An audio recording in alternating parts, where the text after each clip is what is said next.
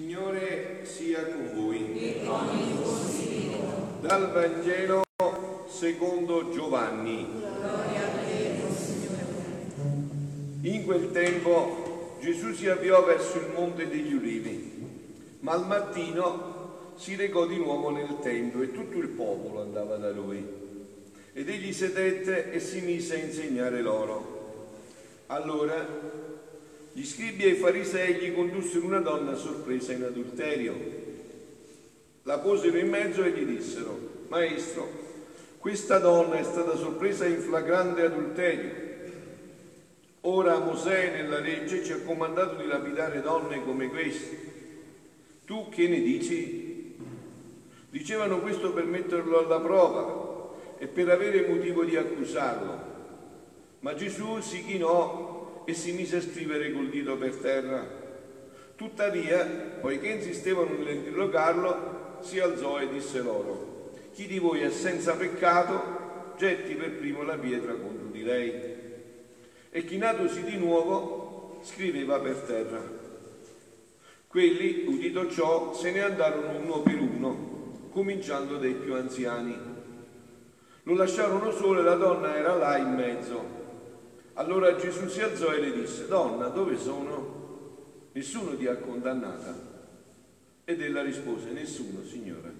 E Gesù disse: Neanch'io ti condanno. Va e d'ora in poi non peccare più. Parola del Signore. Parola del Vangelo cancelli tutti i nostri peccati. Grandi aiuti, grandi spinte, grande consolazione che ci dà la parola di Dio per arrivare veramente preparati a questo evento fondante della Pasqua, questo passaggio, no? E se la settimana scorsa Gesù con la parabola del figlio prodigo rivelava l'incredibile ampiezza della misericordia del Padre suo, del Padre e la sua misericordia, lui è una cosa sola col papà, commosso, diceva, gli corse incontro, gli gettò le braccia al collo e disse: Facciamo festa, perché questo mio figlio era morto ed è tornato in vita. Ancora più nell'episodio della donna adultera, colta in flagrante adulterio e da condannarsi secondo la legge della lapidazione, mostra quando lui privarga la misericordia su quella che noi a volte, e non so con quale diritto, chiamiamo giustizia. La differenza rispetto a noi qual è? È che Dio non ama la morte del peccatore, ma che si converte viva. Questo dovrebbe essere la nostra passione, figli del Padre, con gli stessi sentimenti del Padre. Desiderare proprio questo, non la morte del peccatore, ma che si converte viva. Anche perché se noi abbiamo fatto una vera esperienza profonda di amore con Lui, noi sappiamo sempre che il peccato è un'amarezza terribile.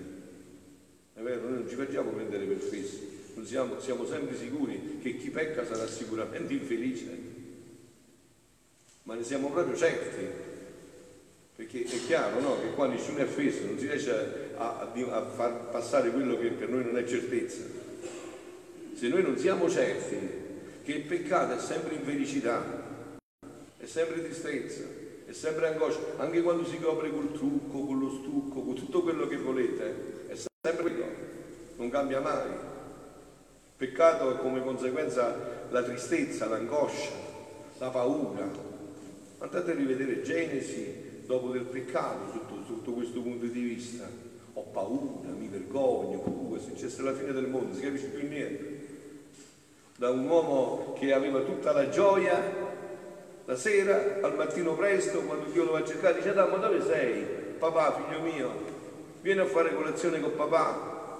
Ho paura, hai paura, mi vergogno, non si capisce più niente, è finito tutto. Questo è stato il frutto del peccato, quindi è chiaro, no? E stamattina diceva Papa Francesco proprio a questo proposito, no? Perciò noi dobbiamo fare i nostri sentimenti di Dio, dobbiamo farci un esame nel cuore, dobbiamo vedere se noi abbiamo questo, cioè che non la morte del peccatore, ma che si converte viva.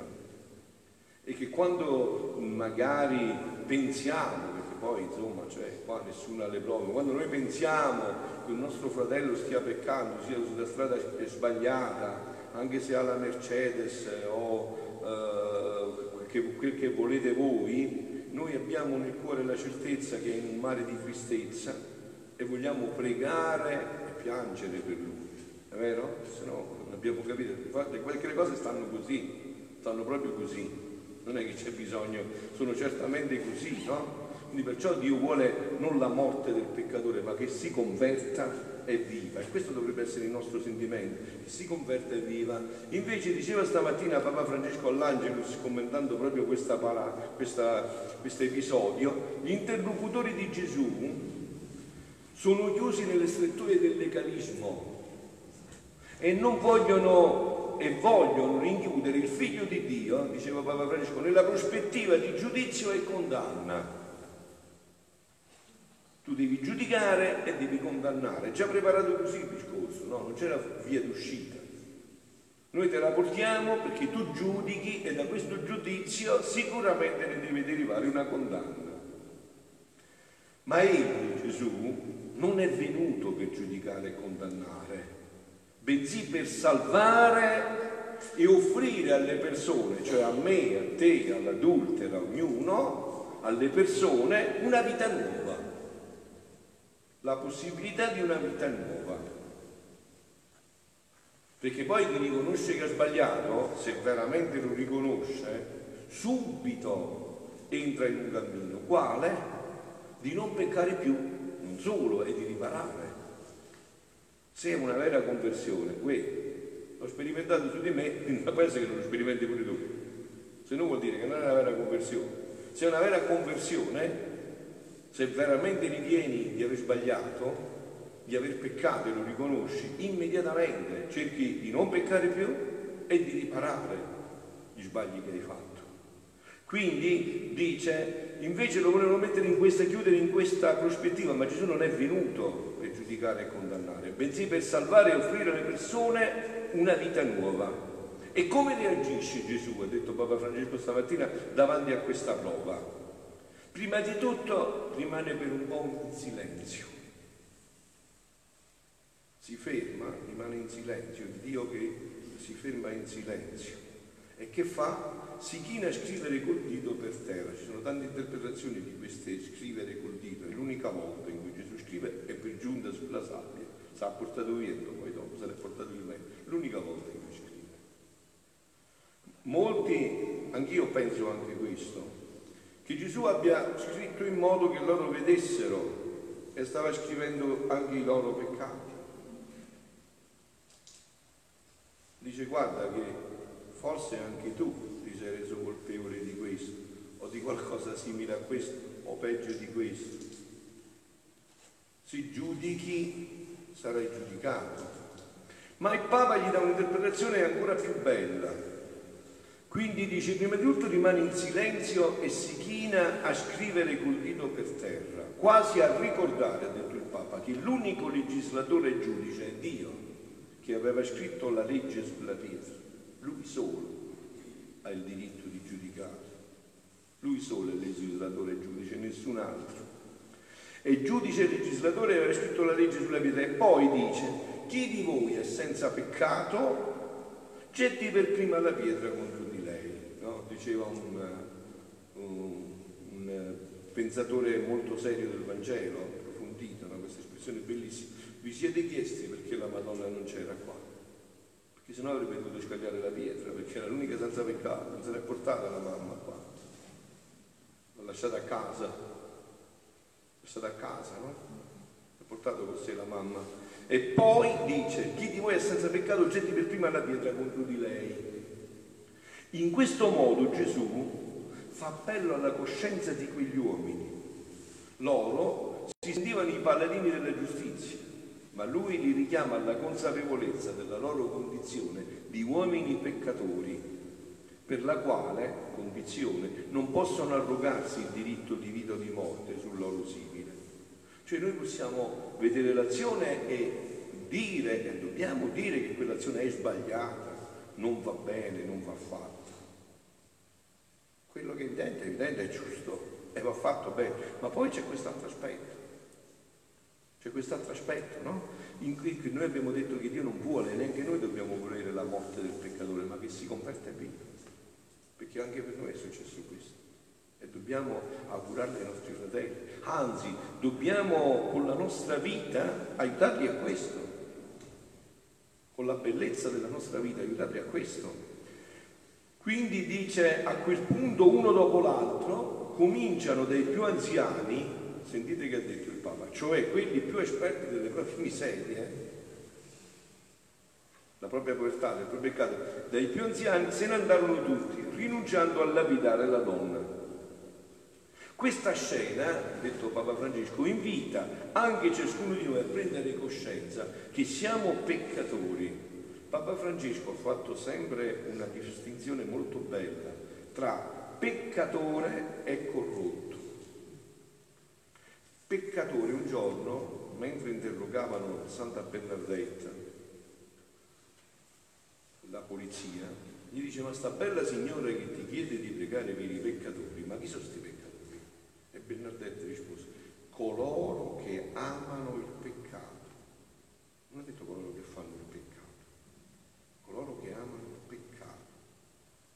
Quindi dice, Papa Francesco ha dato sempre una distinzione tra peccatore e corrotto. Il peccatore è colui il quale ha deciso di mettere in pratica quello che ha detto Gesù, senza, sapendo che a Dio non si può pigliare per forza, va e non peccare più. E lui ha deciso di andare e non peccare più. Poi esci fuori, trova una buccia di banana e scivola. E che fa? Va dal papà e gli dice: papà, ho sbagliato, ma ho già deciso di non voler peccare più. E papà che fa? Gli dice: bene figlio mio, ti assolvo i tuoi peccati nel nome del Padre, del Figlio e dello Spirito Santo, e lo rende bianco come il battesimo. Quindi quando il Papa Francesco sta dicendo, a questo si riferisce, a chi ha preso già questa decisione, senza dubbio, no? Quindi dice, questa scena invita ciascuno di noi a prendere coscienza che siamo peccatori e a lasciar cadere dalle nostre mani le pietre della denigrazione e della condanna, del chiacchiericcio che a volte vorremmo scagliare contro gli altri quando noi sparliamo degli altri. Infatti buttiamo pietre, siamo come questi. Alla fine, continua Papa Francesco, rimangono solo Gesù e la donna là in mezzo. La miseria, diceva il grande Sant'Agostino, è la misericordia che porta il Padre, la miseria che si incontra con la misericordia, che meraviglia, no? La misericordia che copre la miseria infinitamente, la miseria che incontra la misericordia. Gesù è l'unico senza colpa, l'unico che potrebbe scagliare la pietra contro di lui, contro di lei. Vi ho detto già, la mamma non l'ha portata, sapeva già che si sarebbe verificata questa scena. Ma non lo fa perché Dio non vuole la morte del peccatore, ma che si converta. E io vi chiedo di farci un esame di coscienza, ma nel nostro cuore c'è questo. Cioè anche noi desideriamo questo, anche noi desideriamo incontrare i nostri fratelli per portargli questo annuncio. Gesù non vuole che tu muoia, vuole che tu ti converta e viva. Ma vi ripeto, questo messaggio passa se noi abbiamo una certezza dentro di noi, che il peccato rende sempre infelici, sempre, che l'unico vero male che porta strascichi terribili. Se abbiamo questa convinzione, è chiaro che parte questo messaggio, perché vediamo nel peccatore chi? Un povero derelitto di ammalato, che ha bisogno di forti medicine, capito? E Gesù concede alla donna con queste parole stupende, ha detto Papa Francesco, va e d'ora in poi non peccare più. E così Gesù apre davanti a lei una strada nuova, creata dalla misericordia, sentite? Una strada che richiede il suo impegno di non peccare più. Una strada meravigliosa, nuova, stupenda, ma che d'altra parte richiede il suo impegno di non peccare più. Perché se no vuol dire che tu hai pigliato per festa a Dio, di non peccare più, di prenderla seriamente questa decisione, di non peccare più. È un invito che vale, ha detto Papa Francesco, per ognuno di noi. Gesù ci perdona, ci apre sempre una strada nuova per andare avanti, sempre. Fossi anche l'ultimo istante del venerdì santo, Signore, ricordati di me quando sarai nel tuo regno. E adesso stesso te ne verrai con me il mio regno. Sempre una strada nuova in questa dinamica. In questo tempo di Quaresima, ha detto Papa Francesco, siamo chiamati a riconoscerci peccatori e a chiedere perdono a Dio. E il perdono a sua volta, mentre ci riconcilia e ci dona la pace, ci fa ricominciare una storia rinnovata. Ogni vera conversione, sentite, è protesa a un futuro nuovo, visto? Ogni vera conversione è protesa a un futuro nuovo, a una vita nuova. Una vita bella, una vita libera dal peccato, una vita generosa. Non abbiamo paura di chiedere perdono a Gesù, ha detto, perché Lui ci apre la porta di questa vita nuova. E la Vergine Maria ci aiuta a testimoniare a tutti l'amore misericordioso di Dio in Gesù che ci perdona e rende nuova la nostra esistenza, offrendoci sempre nuove possibilità. Ecco, ma qual è questa novità di cui parla Papa Francesco? Questa novità meravigliosa di cui parla Papa Francesco qual è? Come si fa ad arrivare a questo, no? Di non peccare più? Qual è c'è una strada che certo, sentite che cosa dice Gesù, no? A Luisa in questo passaggio che stiamo facendo. Figlia mia, gli ha detto Gesù, la mia volontà è tutto e contiene tutto, e poi è principio, mezzo e fine dell'uomo.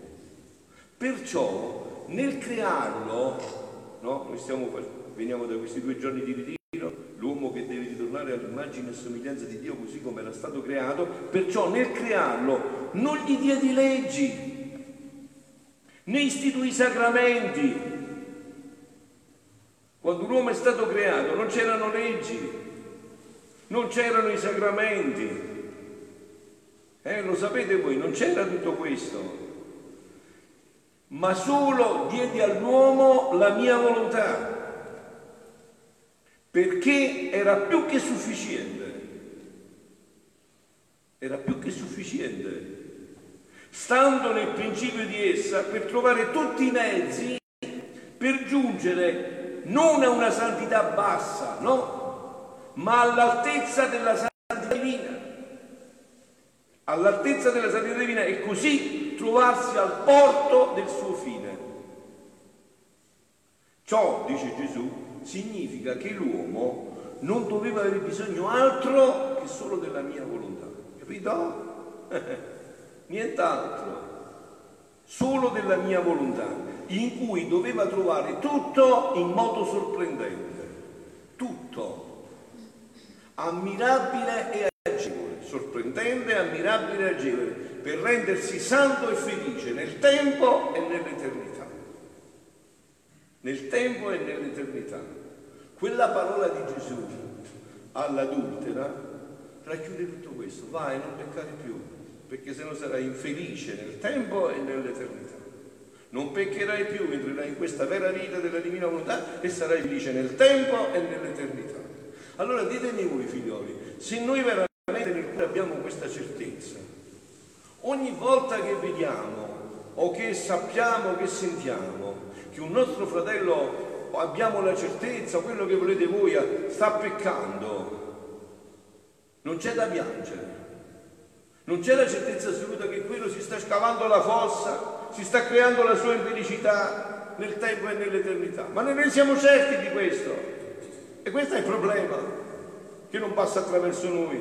Perciò non vogliamo, come Dio, non la morte del peccatore ma che si converta e viva, ma vogliamo la morte del peccatore.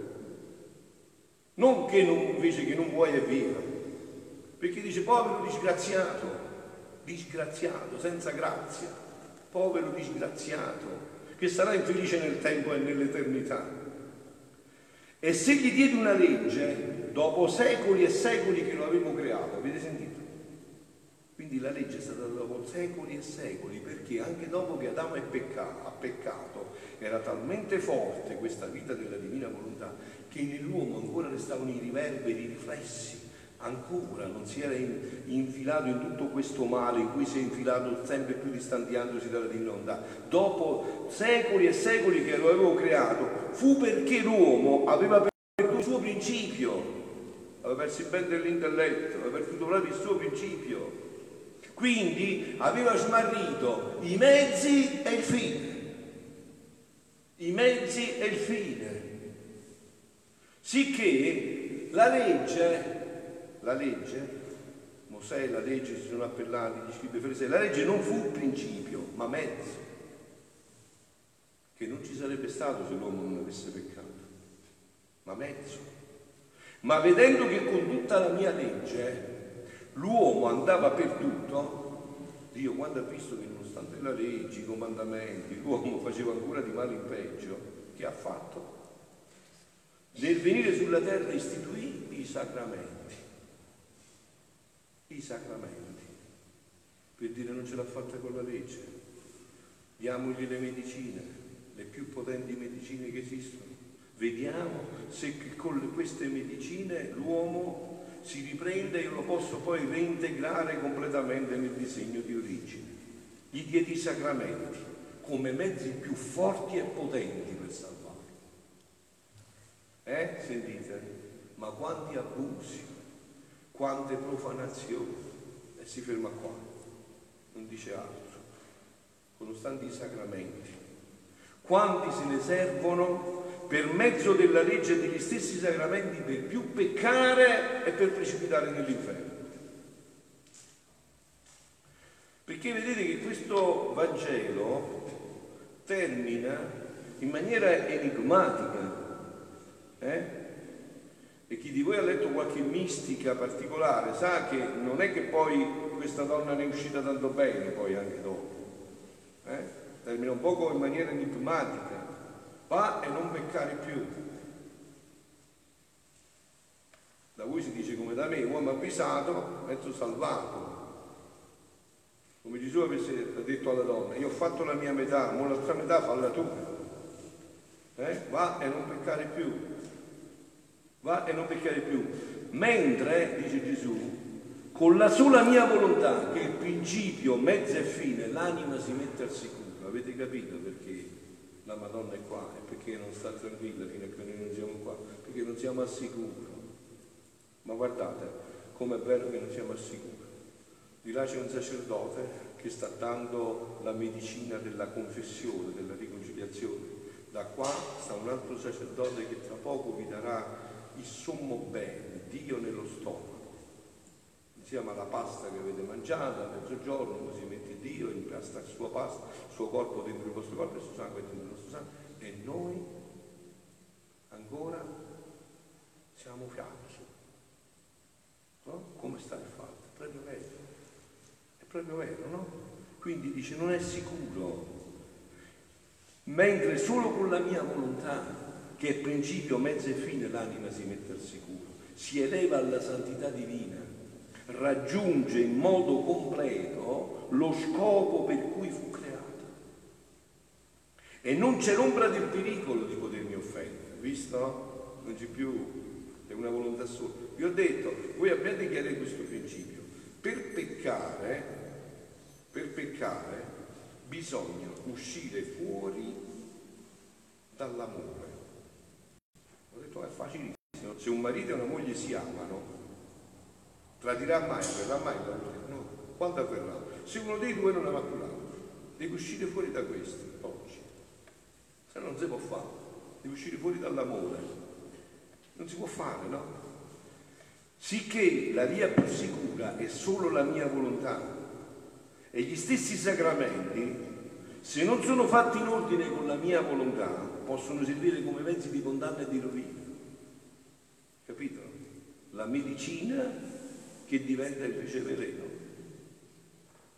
Perciò inculco tanto la mia volontà, perché l'anima, stando nel suo principio, i mezzi le saranno propizi e riceverà i frutti che contengono. Cioè, stando al principio, quando ti mangi Dio, raggiungi il frutto per cui te l'hai mangiato, cioè per farti diventare Dio. Capito? Ma quando sei qua, se no non solo non raggiungi i fini, ma addirittura può essere veleno. Perciò inculco tanto la mia volontà, perché l'anima, stando nei principi, i mezzi le saranno propizi e riceverà i frutti che contengono. Invece senza di essa, senza della volontà di Dio in noi, gli stessi sacramenti le possono essere veleno che lo conducono alla morte, all'eterna morte. E concludiamo. Figlia mia, dice al termine di questo meraviglioso ritiro che abbiamo fatto insieme, a me e a te, figlia mia, il vivere nel mio volere è ben differente dalle altre santità e perciò finora non se ne trovò il modo e i veri insegnamenti del vivere in esso, perché se lo deve venire a dire solo Gesù, la Madonna, solo loro conoscono questa vita. Si può dire che le altre santità sono l'ombra della mia vita divina, questa è la fonte della vita divina. Siano lodati Gesù e Maria.